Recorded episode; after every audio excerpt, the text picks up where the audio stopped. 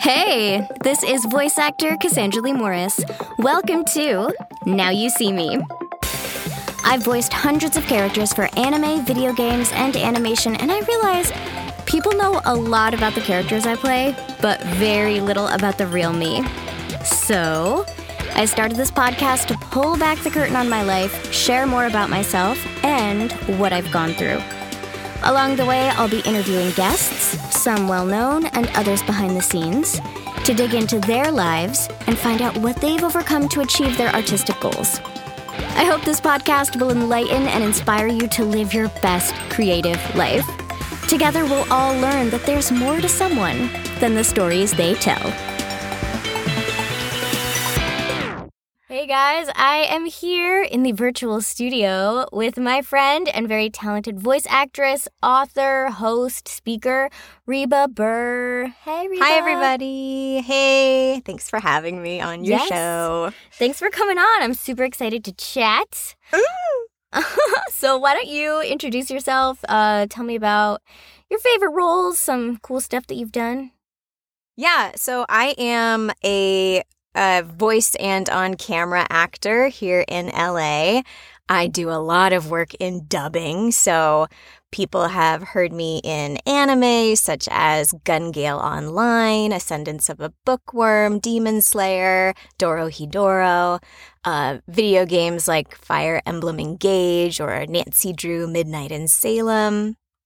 Uh, and I've I've also done uh, some hosting in my life. I used to host something called Disney 365 on the Disney Channel back when I was a in my 20s. And um yeah, it, and in addition to that, uh, I I am super passionate about mental health and so I I spend my free time making content about uh, managing mental health. That's awesome. I didn't know you were in a Nancy Drew game. I love Nancy Drew. Have you? I guess I didn't know. I guess PC Nancy Drew games have been around since like the '90s, and Oh. they've while they've advanced, they're they're always they're still generally the same. Uh, and I actually played the game. And if you Mhm. know me, I don't know how to play video games, but I got that one over the pandemic and, and played it. That's awesome. No, I I'm the worst gamer. I always like people are always like, "Do you play the games that you're in?" And I'm like, "No, I watch people play them on YouTube, and that's how I participate." Yeah. I, I have actually made it a resolution, though. I'm going to try to uh, procure some sort of console. It doesn't have to be the latest one, but I just want to figure out how to play video games because honestly, it, it's important for our career to understand the mechanics intimately. And I have to admit, I don't. Did you ever play games growing up? Like I had an original Nintendo. We weren't allowed. So Oh. anything that could go on the PC, like Oregon Trail, Yeah. I had this one called like Where in Time is Carmen Sandiego. I would just Oh, yes. play those. Yes, I used to play that. You did? yeah, I I, was bad at it, but I would play it. Amazon Trail. Yeah, Yeah. So it was all computer based. We never had a mm-hmm. console. Nice. Oregon Trail was that that was like a core memory in like the corner of my classroom. Yeah, it's. I guess people don't play Oregon Trail in school anymore. Like we played it it, every week. anymore? I don't even know if it exists anymore. Oh, I mean, some retro thing knows how to play it, but it would Yeah. be really boring for kids now. We were like wrapped. We thought it was you great. would always die of diphtheria. I also played Amazon Trail, and I, as a result, know the names of like every plant in the Amazon, so that worked. Oh, that's funny. I've never heard of Amazon Trail. But I did have an original nin- Nintendo, and me and my brother used to play original Mario and Duck Hunt, and we would shoot a rifle at our TV. I would play those at my grandma's house, but I didn't have enough time to get good, so Yeah. that was pretty much first level, and I would die every time. Yeah. Well, it's a rite of passage, I feel like. You should get a Wii.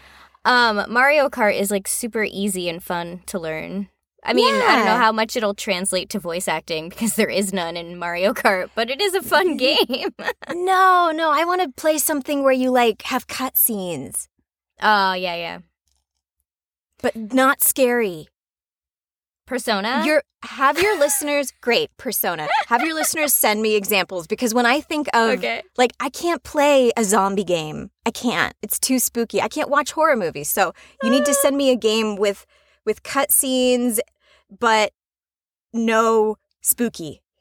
Okay, I would say Persona or Trails, but that's just me talking about stuff that I've been in.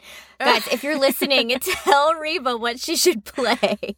This is your you have one job. This is it. Um, okay. I'm, I'm trying to think of like what examples you're going to get. All right. Um hit Reba up on her Instagram or Twitter. Are you still twittering or did you download I am. I mean, I got on Threads, but Threads ain't going to happen until everybody's on Threads. So Yeah. I feel like I'm also kind of posting the same things on Twitter and Right. Threads right now. Well, because I want Threads to replace my Twitter. I don't. Yeah, ha- I don't have a use for both of them. Right. Twitter is the place where I do where I interact the most with fans. Yeah. So that's gonna be if Threads can do that for me, great. We can leave Twitter, but Yeah. otherwise, we're probably still gonna have to do that on Twitter. Ah, social media. So fun. Okay, speaking of social media, you your Instagram account. So you have an account for your acting and then you have another account called Get Thee to a Therapist, which I Mhm. love the content that you put out there. I think it's so creative and informative, and I love all the scenes that you do with yourself. Yeah, Um, by thank the you. You're a really good on-camera actor. Like you can just tell from like these skits that you do. I'm like, Reba has got that shit down. oh my god! Thank you so much. yeah. I mean, that's not easy to do because I imagine you're like you're setting up the camera and you're filming yourself, right? Like you're not reading with anybody. No, in fact, I just pull down my green screen and I've written out all the lines for character A and then all the lines for character B. And I just play character A and say all the lines one after the other really fast, one take Ah. each. Oh, So, w- y- 'cause, one you know- take. Oh my gosh. Yeah. Wow. Yeah, because we're just we're just getting it out there. It's I, I'm finding that content creation on social media is not about second guessing yourself or striving for perfection. It is Mhm. about the opposite, which is kind of a beautiful thing. Making something without putting too much thought into it. Mhm. And it's kind of a good exercise in creativity. Heck yeah. So, what ultimately led you to create Get Thee to a Therapist? Was did you want a creative outlet or did you want to get a message out? So when I was, uh, I started writing the book about eight years ago. I was No going through a really tough time uh, with my pan- panic disorder, and I had sort of had to drop out of life completely, which I've had to do twice in my life, where like my panic attacks were so bad that I could not function. So I had to quit everything in my life and just stay home and go to therapy and heal. Oh Um, so this was the second time that happened. And I started blogging as something to do. Uh, I started blogging about my experience, and not a lot of people talk openly, publicly about going through mental health issues because, Yeah. understandably, there's a lot of stigma around having mental health issues. But I'm such an open book kind of person, and it felt really good to let it out like that. So once I started doing that, people started coming to me one on one and being like, Reba, I actually deal with this stuff too. And I was wondering what I should do. They didn't Wow. understand how to go about healing it, which is something that I've been actively doing um, since I was about 20 years old, uh, going to therapy, using medication, changing my lifestyle, changing the way I think. And I was, I felt so strongly like, I can't believe how many people of all ages don't know how to work the mental health care system and ask for the things that they need to get well. So Yeah. that's when I realized that there was maybe something I could teach people. So I started writing the book. And towards the end of the book writing process, because I was, I didn't know anything about publishing, somebody told me, you know, if you want to get published, you're probably going to need to have a following. And so I started the Instagram page to kind of at the last minute, like, shoot, shoot, shoot, I need to build up a following because I'd like a publisher to publish the book. Oh wow. And that didn't end up successfully working out. I still wasn't able to garner enough of a following in that amount of time to get a publishing deal. So I self published the book. But in the meantime, I discovered that I actually really liked making videos and Ah. they were really effective. And I'm very good at it. So it was an accident. I didn't think I wanted to be a social media person because I thought it was going to look different. I thought I was going to have to make a lot of static posts um, and uh, that it, it wouldn't feel very authentic. And then I stumbled upon this format where I do these little two person scenes, and it feels like it combines the two parts of me the part of me that's an actor and the part of me that cares about mental health. Oh my God, So that's where I'm at today. So I love what you said about how as when you built it, people came to you Mm. and said that they could relate to you because it's true. Like people are not super forthcoming about mental health issues, and I think a lot of that is. I know, like for me as an actor, I always want to seem like I'm super conscious of how like clients view me and like people Right. view me, and you know, one of the things like when I was starting to really take my acting career seriously, it's about like building a brand and like being Yes. seen in a certain way.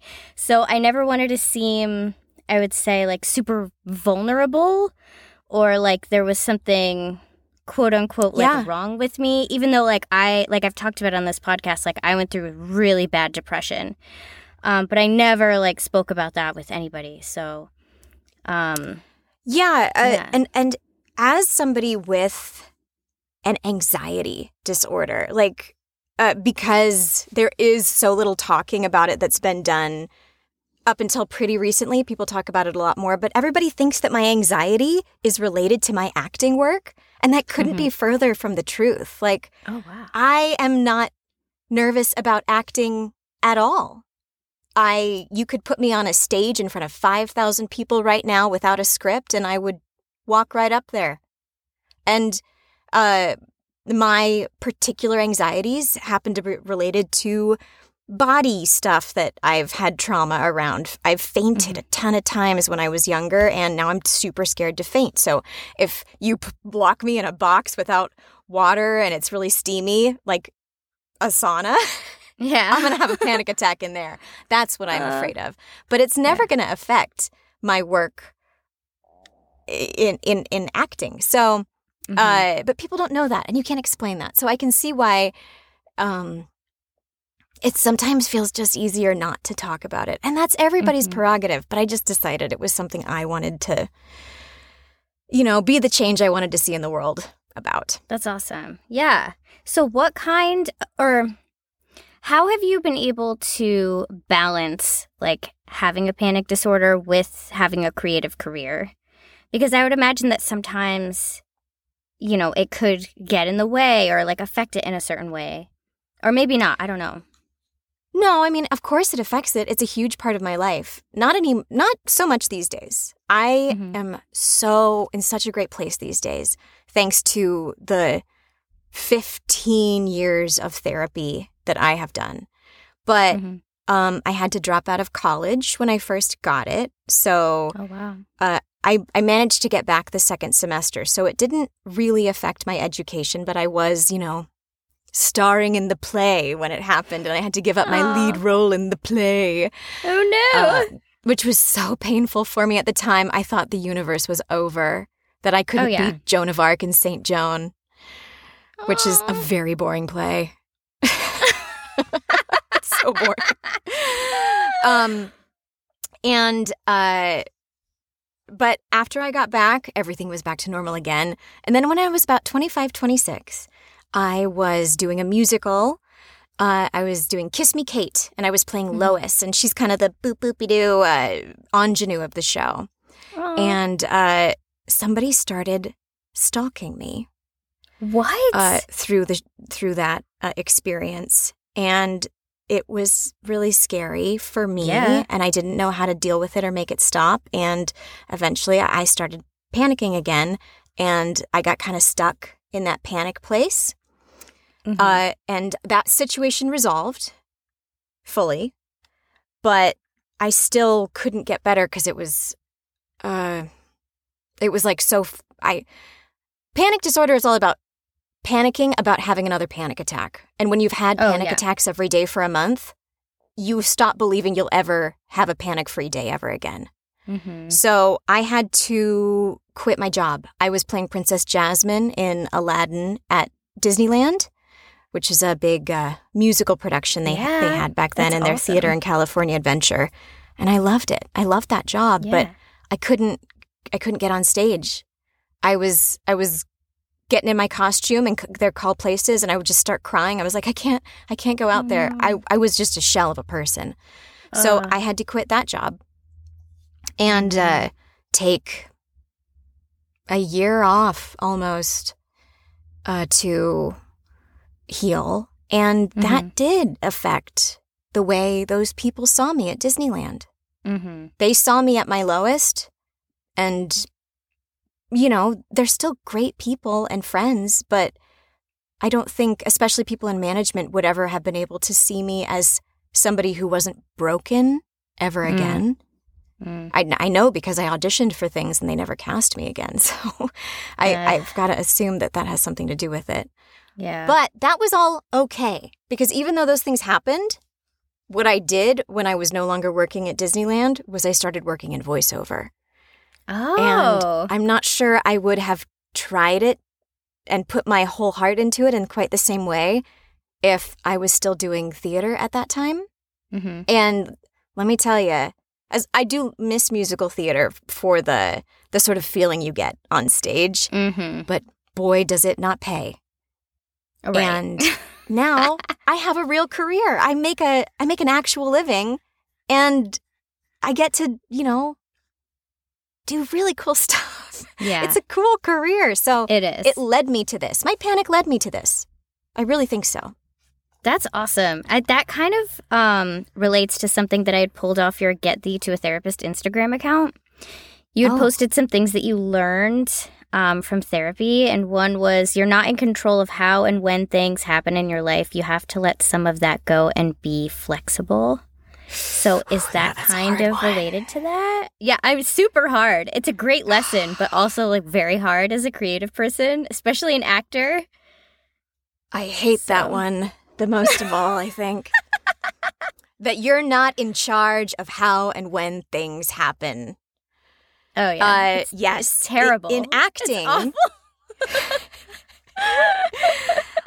all you can do in acting is get ready for the opportunities. Uh huh. You can't make them happen. So Yeah. you can train and have have your life set up in a way where if the roles come to you, you can accept them, which it means you need to have some spare time and Mm-hmm. energetic time. Uh, and you can, you know, make friends with the right people, but you can't make the opportunities come. And uh, I think uh, another, you also can't uh, get too attached to identities that are outside of yourself. And what I mean by that is if being a musical theater actor is your identity, Mm. as it was mine, if something happens and you lose musical theater, Mm. you're going to feel like you died. Yeah. I didn't I didn't know that that could happen that I could lose a musical theater, but I kind of did. Um not that I couldn't go back today. I choose not to go back today because um of the scheduling issues that would come up with my paying work. mm-hmm. But it, it's why I now know I always need to keep my identity inside myself as opposed to putting Yeah. it into a career. You know, I know so many actors who their identity is I'm I'm a movie actor and I'm going to be in movies someday, but they're Yeah. not in movies yet and they're always unhappy. Ah. You know? Yeah. And there's no reason that they should give up on their dream of being in movies, but because they've committed their entire it's that thing of if I don't put my whole thing into it then it's not going to happen. And I don't believe in that. I believe in keeping pieces of yourself safe from the heartache of this industry. Totally. I mean, this is this industry can be brutal, especially like this is so timely. I mean, we're on strike. As Um, of today. as Yep. of today, and there's like tons of of on camera actors that are not going to work for a while. And yeah, they're not even going to audition. They're not even going to Yeah. have the chance to think about working. yeah, So they've So, got to have something yeah, else going on. totally. And I've always felt that way. Um, that's one of the reasons why I take horseback riding so seriously. It's like Yes. a huge part of my life, but it has nothing to do with how I make a living. I, I just spend a lot of money doing it. I don't make any money doing it, but I love it. You need it. to be passionate about your Yeah. hobbies and Oh have them. Have things that Yeah. fill you that aren't controlled by somebody else because your ability to act is 90% controlled by other people. You have to get picked for the job. You can make your own projects, but that's expensive. Mhm. Um or not if you're making, you know, s- stuff with your phone, but you're not getting paid for that. yeah, yeah, yeah. That's But you I- can I- control how much you horseback ride. totally. It's like You're like in I charge See, of that experience. Yeah. yeah, I see a lot of of actors coming up or who are like new to the industry who are like, I'm a voice actor. I just want to be a voice actor. This is the only thing I want to do, and and I just want to tell them not to think like that. I Yeah. that's not realistic. It makes I and I get being so enthusiastic about the industry and you know, I, I hear a lot of people that uh, are interested in VO or video games. Mm-hmm. Well, I but I my social life is I love going to conventions. I love the people I meet there, and my relaxation time is I love playing games. I love that's all. re- I, I want to be in this world all the time, and I I do get that, but you're actually a more interesting actor and a more effective actor. The broader your range of experience is, A hundred percent. you know, when they're casting something and you can say, "Oh yeah, well I actually I do shoot guns. I've been, you know, practicing shooting since I was a kid." Mhm. Or I do martial arts and um I I'm not like a stunt fighter, but I could definitely, you know, throw a punch. They're going to be like, "Oh, that's interesting." There could be some game someday where it's like we need people who really know how to put a saddle on a horse right. because It's only happened one Mm. time in my whole life, but yes. yeah, but it could happen again. Yeah. But also just like the experiences that I have outside of acting, they ground me and they kind of like refuel me for the audition uh what is the word I'm looking for? The, ha- the hamster wheel of auditioning Mm-hmm. because it's just there's always always always always auditions. And I also can- feel like people who have other shit going on in their lives are Mhm. a lot less stressed when they're auditioning because they know that it's not like, if I don't get this, I will, I don't know what I'll do, I'll die. Oh yeah, so I used to be like that. Like in my early 20s, Mm. um I would be like I need this job so I can pay my rent or something like Mhm. that. Or I just need this job because I haven't booked a job and I just need it. And Right. I'm sure that desperation came across in the audition. Yeah. And did I book it? No. Obviously no. I, desperation is not a great seasoning no. to have on your audition. Not at all. Someone so I took um this class once in in LA and the teacher told me she's like I had a student once that only booked things when they were in love, like newly in love because they would have this like sparkle in their eyes and they would just like bring this like new romance energy to like everything that they were doing. Um, and I never forgot that because I mean, I don't think you need to be like newly in love to book an audition, but that was like the energy that they were bringing was like this fresh. Everything is new and everything is looks great, and I'm having a great, you know, like when They're you seeing the world through different eyes. yes through rose-colored glasses even. Yeah.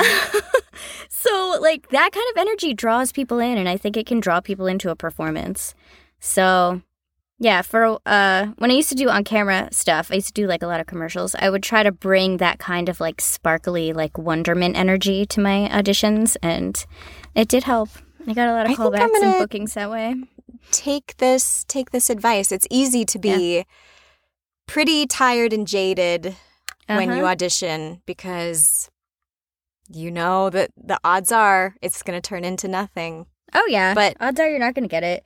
And sometimes the projects aren't even made. Like you could audition for stuff, and then they're like, "Oh, we're not even making this." So it's like, cool. Oh, yeah. glad I, glad I put all my energy into this. Yeah. Uh, have you Yeah, heard of I- the I had a- teach- Oh, go ahead. Oh, I was going to say I had a French teacher in high school who um wouldn't grade like half the homework and uh I I yelled at him because I was so mad like I how dare you make me do homework that you don't grade and he called my parents and told the like me I if you know me at all I'm like the most straight A little miss goody two Yeah. shoes type of person I dad never never did drugs or drank in high school or anything like that but I chewed this guy out for I Oh called him a terrible teacher and like a waste of space Oh my gosh! Because you didn't grade your homework. That is hilarious, Reba. I also thought he played too many movies in class. He played a lot of movies. That's just phoning it in as a teacher. at He that point. was. He was a bad French teacher. Did you watch uh, the Parapluies of Cherbourg? No, I remember didn't even watching play the right that. ones. You remember watching that in French class? Probably he, because he actually we, like, would put really... the French dub on of like an English movie. No. Yeah, That is really phoning it in. No, we watched. I don't. Maybe I should look look up what this movie is. I've never forgotten it. Le Parapluie de Cherbourg. It's like the umbrellas of Cherbourg. Oh, I was gonna. I was gonna don't ask you what's we a watched it. parapluie. Oh, it's an umbrella. Yeah, I remember watching that in French class and um, Madame Bovary, the French version. See, I got no education whatsoever. Yeah, you didn't even know what parapluie meant. Yeah, Refund. we watched um, Young Frankenstein in French. I think. Why? Why? Because he didn't plan a lesson. Wow. No, that is that's a lot. Anyway, I was gonna say, do you know the acting teacher Leslie Kahn? Have you heard of her? Yes. Okay, so um, right before I moved to LA, somebody gave me her CD. This is how long ago I moved to LA. Gave me a CD, and it was like of one of her lectures. And I would listen to it over and over and over because it was about auditioning and and just training and like knowing your craft and being ready. And I have this like on a loop in my head, and I've had it for years now. It's like, as an actor, your uh, your job is to suit up and show up, and suit up and show up, and suit up and show up, and then when you're in the room, allow whatever is happening to just move through you, Hmm. and then you leave, and you don't take it with Mhm. you. And I'm like, Yeah. yeah, that that's what being an actor is. yeah. So, yeah. Anyway, it's something that like you're like yep i get it i get it and you can maybe like embody that for a day Uh-huh. before you forget and then you need to be reminded again oh yeah, yeah i'm just supposed to show up and let it move through me yeah. okay Well, I mean, you know, it's a constant like I feel like we're always working on ourselves, especially people who are committed to working on themselves. I guess I just repeated myself, but people who are committed to like doing the work and don't want to get Mhm. stuck in the same patterns. Um, yeah, we do need that reminder every day. Yeah. So, yeah. Um, so in one of your videos you talk about masking and oh I feel yeah like I, yeah, I love that video because I was like, oh, I totally relate to that. Um, but as an actor, I feel like I relate to it even more because sometimes I feel like I walk into a session or even an audition room and I'm just playing a version of myself before I'm playing the character that I'm auditioning for. i think it's vital that you do that i think we have to do that I, Yeah. I don't think that we can go into a space where you are being judged uh, which is both auditions and the job itself, as your full authentic self. I think that was too vulnerable. Ah, You have to be. I'm there's there's a part I play, and it's Reba the actor, Reba the professional. I think Right. everybody plays that part, no matter I where like you I- work. I like especially put it on sometimes. You know, I'll like plan out. I probably shouldn't even say this, but whatever. I'll like plan out something interesting to say, like in the in the room, like to like the So, producer well, like, and the you- director. You know that you have something in common with them, and you're like, Or "Hey, I noticed like- you and I'll just be like, what can I talk about right now that will make me sound interesting and not like I'm exhausted and I just want to go home and I had like a really long week. Be like, oh, I could talk about this or this. And then I like go in and I like, you know, have all this like sparkly energy and I'm like, hey guys, blah, blah, blah. This is so cool. Oh my God, I did this. What are you up to? It's like a whole thing that I put on. I It's would like to be better at that, honestly. Because you know, I- I, have this thing where people ask me, Reba, how are you doing? And if I'm doing bad, I tell them. Oh my God, I can't And do that. I don't think I'm supposed to. But that's probably more like you're more being more authentic and real. Whereas I'm like, okay, how can I make myself sound really interesting right now? I am so uh, like if I if I'm just completely raw with everybody I meet, and this is another like the part of me that's just like loves therapy, and I just Mhm. want to get into therapy with everybody as soon as I see them. Yeah. if I if I'm raw with everybody, then we'll have a deep connection. But that's not always true. I do Mm. find people that way who are like, yeah, let's vibe. Let's talk about our Mhm. feelings. But just as much, especially at work, I find people who are like, "Oh, you're you're you're feeling bad? You are you okay? Should we cancel the session or so, or something?" Or they're Yeah. just made uncomfortable by that level of vulnerability. And then I have to roll it back and I'm like, "No, no, no, I'm fine. I just thought that by being vulnerable with you, we would become friends, I guess. But you don't need that from me. You just need me to be a pro. Mm. See, I always respect people who can just come right out and like be super vulnerable. Where like for me, it takes me like a long time to like warm up to people and like open up like that. But I guess like I'm trying, I'm trying to be more open. Like that's one of the reasons why I started this podcast because I never like talked about like hard things I went through in my life or you know mental health things or whatever. Um, so yeah, I'm trying. I'm kind of like trying out this like different, a different side of myself. We're like, yeah, I would share that with my friends and like people that I've known for a long time, but it wouldn't always be. Even with like acquaintances, I wouldn't really like get that deep. But I no, you know, I, think it took a long time for us to connect because, yeah, like, the things that made us friends were very personal things. mm-hmm, yeah, S but it was like we kind of had to really feel each other out before we knew if we could talk about that stuff. yeah. I think I think was that mostly like a vibe I was putting out, or was Yeah. it? Yeah, that's how I am. Yeah. that's just who I am. I was like, hey, Cassandra, do you have, if you have hard things, I also have hard things.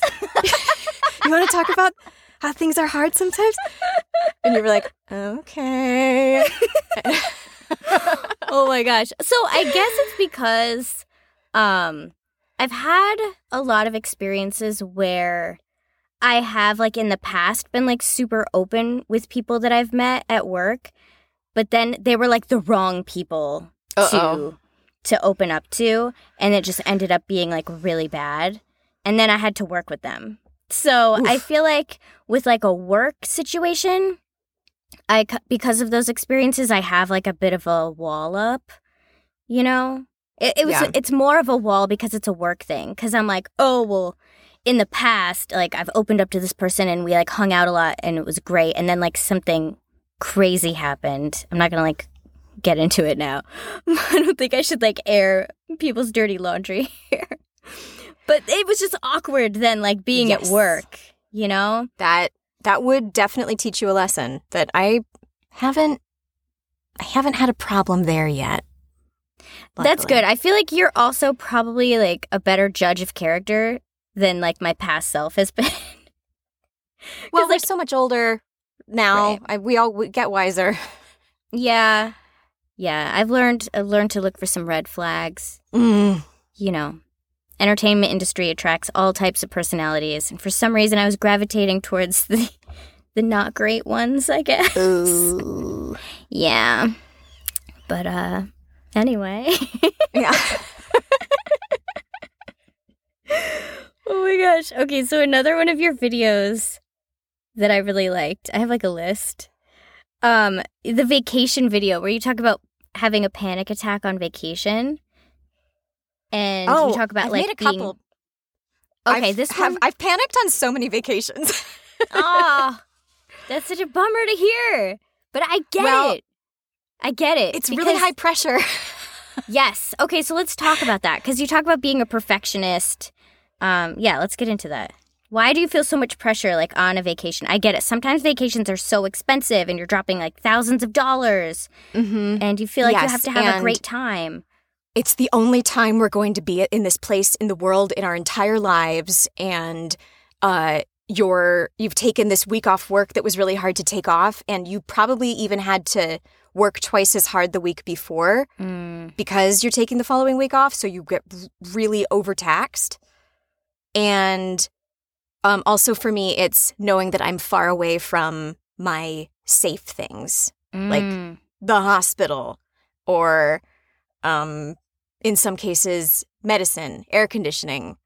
Uh, th- these are the you're in a third world me out. country. I see. Well, what, one of them was Africa, so Oh, that was oh, really awesome. bad. Oh, Yeah, that was our honeymoon. What? Our like fifteen thousand dollar honeymoon. Oh. Uh, so the pressure was so high, and Yeah. the there were a lot of things that fed into me panicking on that trip, and I panicked Mhm. most of that trip. In fact, I asked if we could go home halfway through, and we Oh. almost did. Um, I've actually done that. really, But go on. Not in Africa, but we almost I've like gone on it was our trips and- honeymoon. yeah. We almost got divorced on our honeymoon. It was bad. Oh no. Well, because malaria medication also doesn't do great things to your brain, and I didn't know that either. Ah. But Wait, you it got was the malaria night before. And you had to take No, it, you- or are you you talking about like, the vaccine? You take a pill every day to prevent I the malaria, Oh, Yeah. okay, okay. and it makes you look crazy. Um, but the day before we were supposed to leave, John looks at his passport and he's like, "Oh wait, my passport expires within the next six months." And I was like, oh, "What?" But some countries won't let you in if that's the case. Yeah. yeah, And we couldn't figure out until we landed in Africa, which is like an 18-hour flight, yeah. whether or not we were going to get to go to Africa, and that just set me, and I just couldn't. I couldn't get out of it. Oh, Um, because it was so expensive. I'd never Yeah. spent that much money on anything before. yeah. Um, I panicked in Hawaii, which was because like right before we left for Hawaii, I worked like way too hard to get ready to leave for Hawaii, and also it was just I don't know stressful. We were living in separate cities for John's work, and Mm. and it was hot there. It was hot. I mean, all these things. I was in weird places, Yeah. and then you add in the the pressure of vacation. So I guess that's that's what happened. yeah. So, does being a perfectionist like that does it affect your acting or your like creative career at all? I don't know. I I actually find I'm not as much of a perfectionist uh, when I make choices about an audition or a, Mm. a take or something. I That's just- good. That is a good thing. I've met people who say like, "God, I spend like an hour on every audition, voiceover audition." I'll certainly spend an hour plus on on camera auditions. They require a lot more Mhm. preparation because you have to memorize your lines. Yep. Um, but voiceover, we don't have to memorize. We just read. So you can do them fairly quickly if you are happy with your choices quickly. And I, I'm not somebody who second guesses that very much. Maybe to my detriment. I don't know. So yeah, Well, it doesn't you- really play in. That's cool. And I would say maybe it's not detrimental because you are a working voice actor and you have like a lot of cool credits. Okay. So, yeah. I mean, I always tell people like I teach voiceover and I'm always like, you have to limit yourself to like three takes max.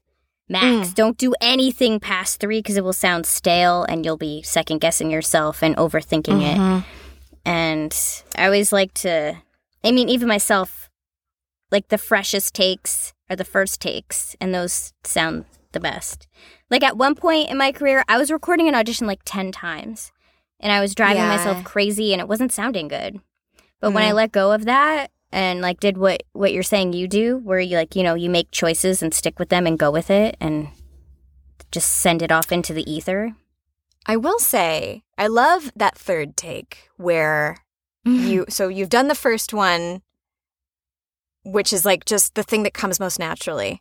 Mhm. and a second where you're working on that. And then that third one where you tell yourself okay let's make a, a really out there choice.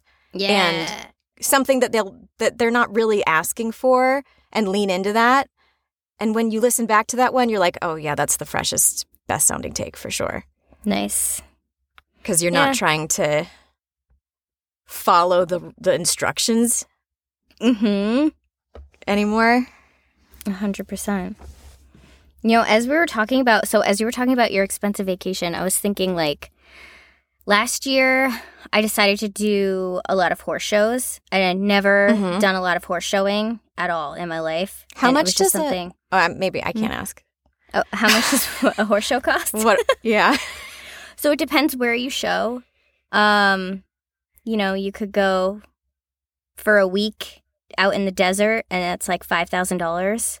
Or you could go to Santa yeah, or you could go to Santa Barbara and it's maybe like two thousand dollars. Or you could do a local show and it's like seven hundred. So Ooh. I mean you It's know, for a lot. yeah, it's it's a lot. So and that's one of the reasons I'd never done a lot of Do horse you showing. win prize money if you win? That would Um, offset the cost. So if you compete at the high levels, yes. But if you're at my level, no. Oh, okay. I have this No. friend, well, acquaintance now. We haven't seen each other in so long, but she's married to a real jockey, like a real Oh. one. He he's Ah. like in the derbies. Oh, I think I've told So you about cool. this. Yes, but, But- tell me more. I love horse stories. I just I just think it's so fascinating how much money they win if the horse wins the race. Yeah. Like- I know. Hundred thousand dollars or something. Yeah, so and that's that could happen a couple times in the day. Mm-hmm.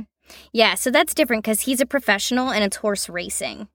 So Yeah. like there are um at like the top top levels of my sport, like the people who show jump and they're jumping like four foot or five foot or they're doing like hunter derbies. Um then you can win thousands of dollars.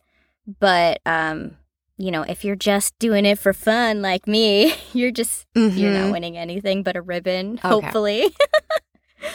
so I was just doing all this for fun. But I put so much pressure on myself. Like I remember the first show that I did, I like I, I'm sure my trainer probably thought I was nuts. She probably still thinks I am. I don't care. Um, I was so nervous for one of the classes. I got up to the gate and I didn't even go into the ring. and it you was be- really? Yes. I was just so nervous about the whole thing, but it was also the added pressure of like, okay, I'm here. I've never done this before. I may never do it again. This could be the only summer in my life that I get to do this. It's so expensive. I have like the perfect outfit. I have like a nice horse. Uh, we trailered up here and it has to be a great experience. And I feel like I let that kind of ruin like a lot of the shows. Yeah, Yeah. I get it. yeah. So, I mean, I don't think, you know, now I'm like, okay, so I did my my summer of horse showing. I kind of get it. But now there's that added thing of, oh, you know, maybe I was putting way too much pressure on the experience and I wasn't able to enjoy it. Like, so the next time I do it, I think I might go in with a little like, well, I'm just here to to have a good time and this really doesn't matter in like the long run. Like I'm not competing for money or or anything but a ribbon. So, You have to be able to forget the money as soon as you spend it, which is hard because we work hard for our money. yeah, we do. You know, hmm the hours we spend, you and I both do audiobooks, which is like a really great way to make some reliable money, but you have to really grind for it, you know? Oh yeah. hmm You just feel every hour in that booth and to know like that whole book's worth of money is just gone. Yeah. But also all the unpaid work that we do, like auditioning is unpaid. Taking classes and studying is Is You know, the opposite of do that. unpaid. yeah. So we you know, we put a lot into this. Yeah, we do. Yeah. Okay. Um, and then another quote that you posted on your Instagram that I really liked was Before something great happens, everything falls apart. And you said that there are examples of this in your own life. Oh, well, yeah, share? that story I told you about The musical having theater. such a bad panic months that I had to quit my whole life, everything I'd built, and my professional reputation. I had to leave it all behind Mm. in kind of a fiery blaze because when I walked away from the Aladdin show, it wasn't like a, I think I'm going to leave now. It was like, I gotta, I gotta leave. it was Yeah. embarrassing. Um, I, my life wasn't over, and it rebuilt into something better. I am That's so cool. happy and so content, and have so many things that I'm very grateful for now. That you know, all of that stuff had to break apart. Um, I think the same can be true with relationships Mm. um and not just breaking up with somebody but i think in my marriage i've been with my husband for 14 years. Only 6 of those married but we've been together a really long time. And the only times that we've ever been forced to really work hard on something in our relationship to make it better was when it got really bad. Mm-hmm. you know, communication or uh, certain resentments would build up. And when they came to a head and exploded, that's when we f- finally were able to see there's a problem here. Let's work on it. Let's talk about it, go to couples therapy, whatever we needed to do. And now, and then as a result, it becomes great. Yeah. That's awesome. I feel like all the hard stuff in life, or all the most rewarding stuff in life, comes from like working really hard at it. Like nothing is ever just handed to you. Yeah. I mean, I mean, sometimes things are handed to you, I guess. But, Really? uh, what? well, what? well, some people's careers and lives are handed to them. But are they? Okay, I could see like if you're born into like a really wealthy family, sure, you could be Exactly. like, well, you were just born into that. But is because they didn't work for that, do their accomplishments feel rewarding? I don't know. I think that they probably don't feel quite as rewarded as somebody who worked really hard for it. Yeah. But- that's yeah. Uh, That's kind of my point, but I get it. Sometimes you just look at people and you're just like, ugh, you didn't work for that money. yes. You were just Or born. you got that you got that job because your dad Oh. owns the place or Yeah. things like that. Definitely I as as I get older and wiser and um live in a bigger city now than I did when I was growing up, I realize how much the upper echelons of this world are run entirely by nepotism. Mm-hmm. but that, that sounds like a completely different podcast subject. Not my normal fare. We could get into that on another episode. but- yeah, right. Yeah, I was in an acting camp, not a camp. I did like a showcase with this girl who had just graduated USC. This was a while ago. And one of the girls she graduated with was like Troian Bellisario, and she was on Pretty Little Liars. She was one of the Okay. four main girls. And she was telling me, she's like, she just graduated and she already got like a huge role. And I'm like, already? And I looked her up and I'm like, well, her dad is like executive producer of the show. Yeah. Like, yeah I'm like, you don't can't compare feel yourself to that. yeah, I'm like, don't feel bad. She has a a runway in. Yeah. So yeah, I know it's hard to look at stuff like that. But what is Troian doing now? Actually, I don't know. Like, have you ever heard of her? nope. Yeah. So I don't know. It's like you know, nepotism will get you so far. Sometimes it will only get you so far, and then if you can't sustain that yourself, um, on your like talent or your drive, etc., then it's just not going to go anywhere. Yes. Or this Troian person decided they didn't want to pursue acting after all, which is also totally possible. But Yeah, it is possible. I'm not trying to say like she's not talented or anything. But I because Yeah. I don't know. I mean, I don't like I don't keep up with every actor in LA. No, But I do no, remember I- that. I I'm never like- watched that show. Oh, I narrated all those audiobooks, so I was like very aware of when the show came out. Yeah, it was a lot of fun. Fun. The books are really cute. Yeah, I really like doing Oh, that. Awesome. Yeah. Um, but you also said you grew up in a small town. I also kind of grew up in a small town. Did you? kind I mean, of. I yeah. don't think of Connecticut as being a big town place, I guess, but I don't know very much about Connecticut because it's so far from Seattle. Oh yeah, I feel like nobody really knows about Connecticut because it's so small, especially in LA. Like, w- there's not a lot of us that made it out here because it is so far away, and it's a small state. But um, yeah, I have like two friends that we always text about our weird town. There's actually an account that's just memes of our town, like run by somebody that grew up in our town, and it's so funny. It's just like I don't know, memes about like the Dunkin' Donuts in our town or like the Stop and Shop, which is a grocery store. or like the My mall. town- Has changed a lot. It's not even recognizable from when I was there. Really? Uh, How is because it it was kind of it was kind of just starting emerging from the forest in Oh. Washington when I was growing up. My my dad, he just bought land and built Whoa. a house on the land. There was not already a house there. Um and since I have left, so many industries have moved into Seattle, Amazon, uh, Microsoft and Boeing were already there. That's where everybody's parents worked when I was a kid. But um, so many more tech jobs exist in that Oh. area now that there's just a bigger population. So the town I was in had a lot of room for growth, and now it's grown a lot. But when I was growing up there, it was, you know, the Carhartt and people Yes. who maybe had some a couple livestock at home nice. and So uh, like kind of rural vibe.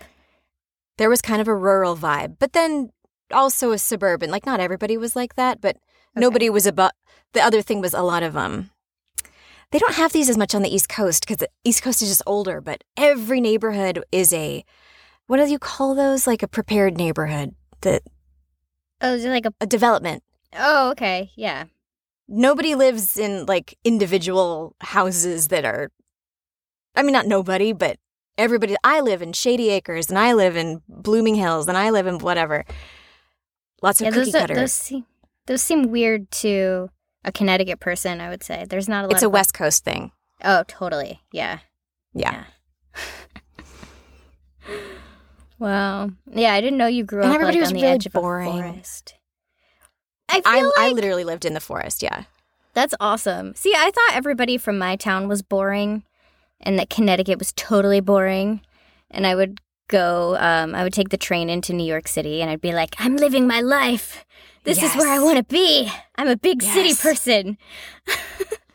but now I can appreciate more of what Connecticut is. You know, it's like beautiful and safer and tranquil and Yeah. yeah.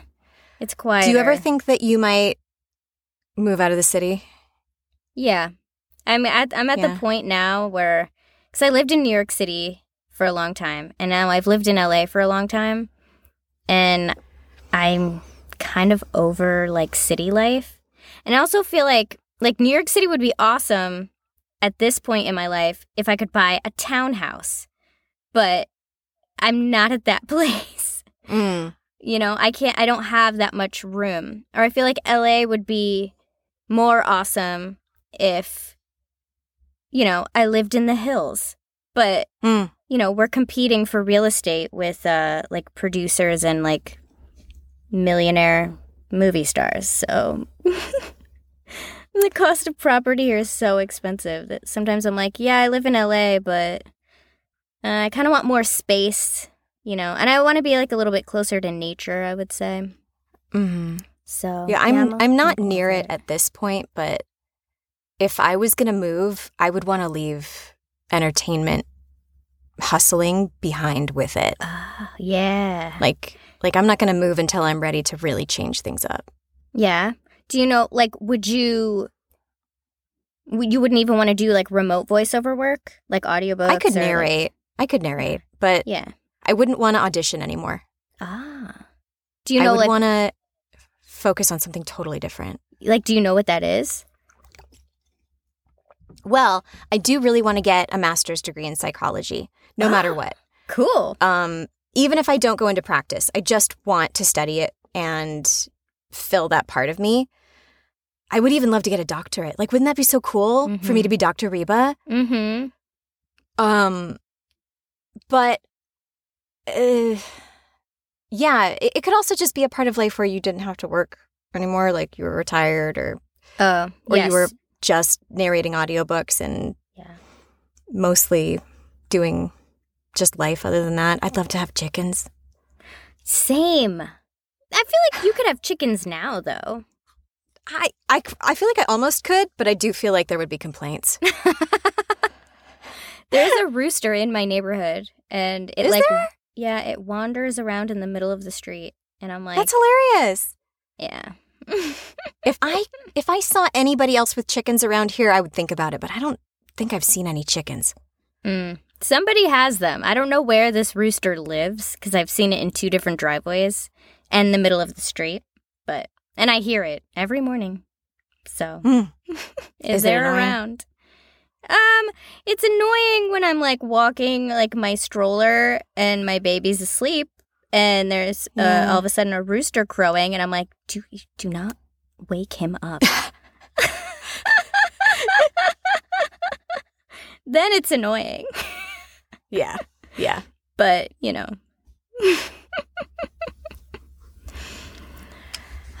anyway, is there anything else you would like to uh, mention, promote, talk about? Anything that we, Well- anything, you know, Since we talked Yeah. about the Instagram page, the Yes. book does exist. Get Thee to a Therapist, the book. It is available on Amazon and Audible. I narrated the audiobook. heck yeah. And the book is very specifically directed towards people who are brand new to having an anxiety disorder or panic disorder. And they're maybe at a place in their life where they haven't really figured out how you work the mental health care system yet, which I kind of geared it towards young adults, emerging adults, people who are college age. Hey, maybe you've never been in charge of managing your health insurance plan before and you've never really been making your own doctor's appointments until now. Um, maybe you're kind of new at uh, running your own schedule and Mhm. deciding what you eat and how much you sleep and how what you do for exercise. Uh, all of those things have sort of been in the hands of adults up until now. Then this book would be really helpful for you. And it also has, you know, lots of my own experience in it and my coping tools and, and how I've been able to manage and heal from a lot my panic disorder over the last 15 years. That's awesome. I feel like even though I'm a full blown adult, I could benefit from a lot of that. Probably. because, yeah. you know, sadly, I feel like a lot of people don't even think about am I getting enough sleep? Am I eating the right things?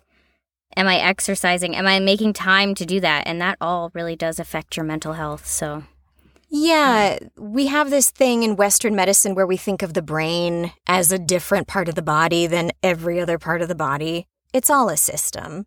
true. If you are not well in uh, certain parts of your body, it's going to affect your brain and vice versa. 100%. So- We have to kind of override that. The fact that the regular doctor in America doesn't talk to you about the stuff that the brain doctor talks to you about. yeah. You have to go to so many different specialists to get a whole picture of yourself. Ridiculous. All right. Well, thank you so much for joining me, Reba. Everybody pick up her book. Seriously, I am now going to read it or listen to it. Sounds super helpful. And yeah, I hope you had fun talking with us. Uh, I can talk to you forever, but you know that. So, yes, of course I had fun.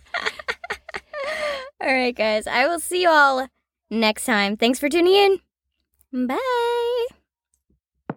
Thank you so much for listening to Now You See Me.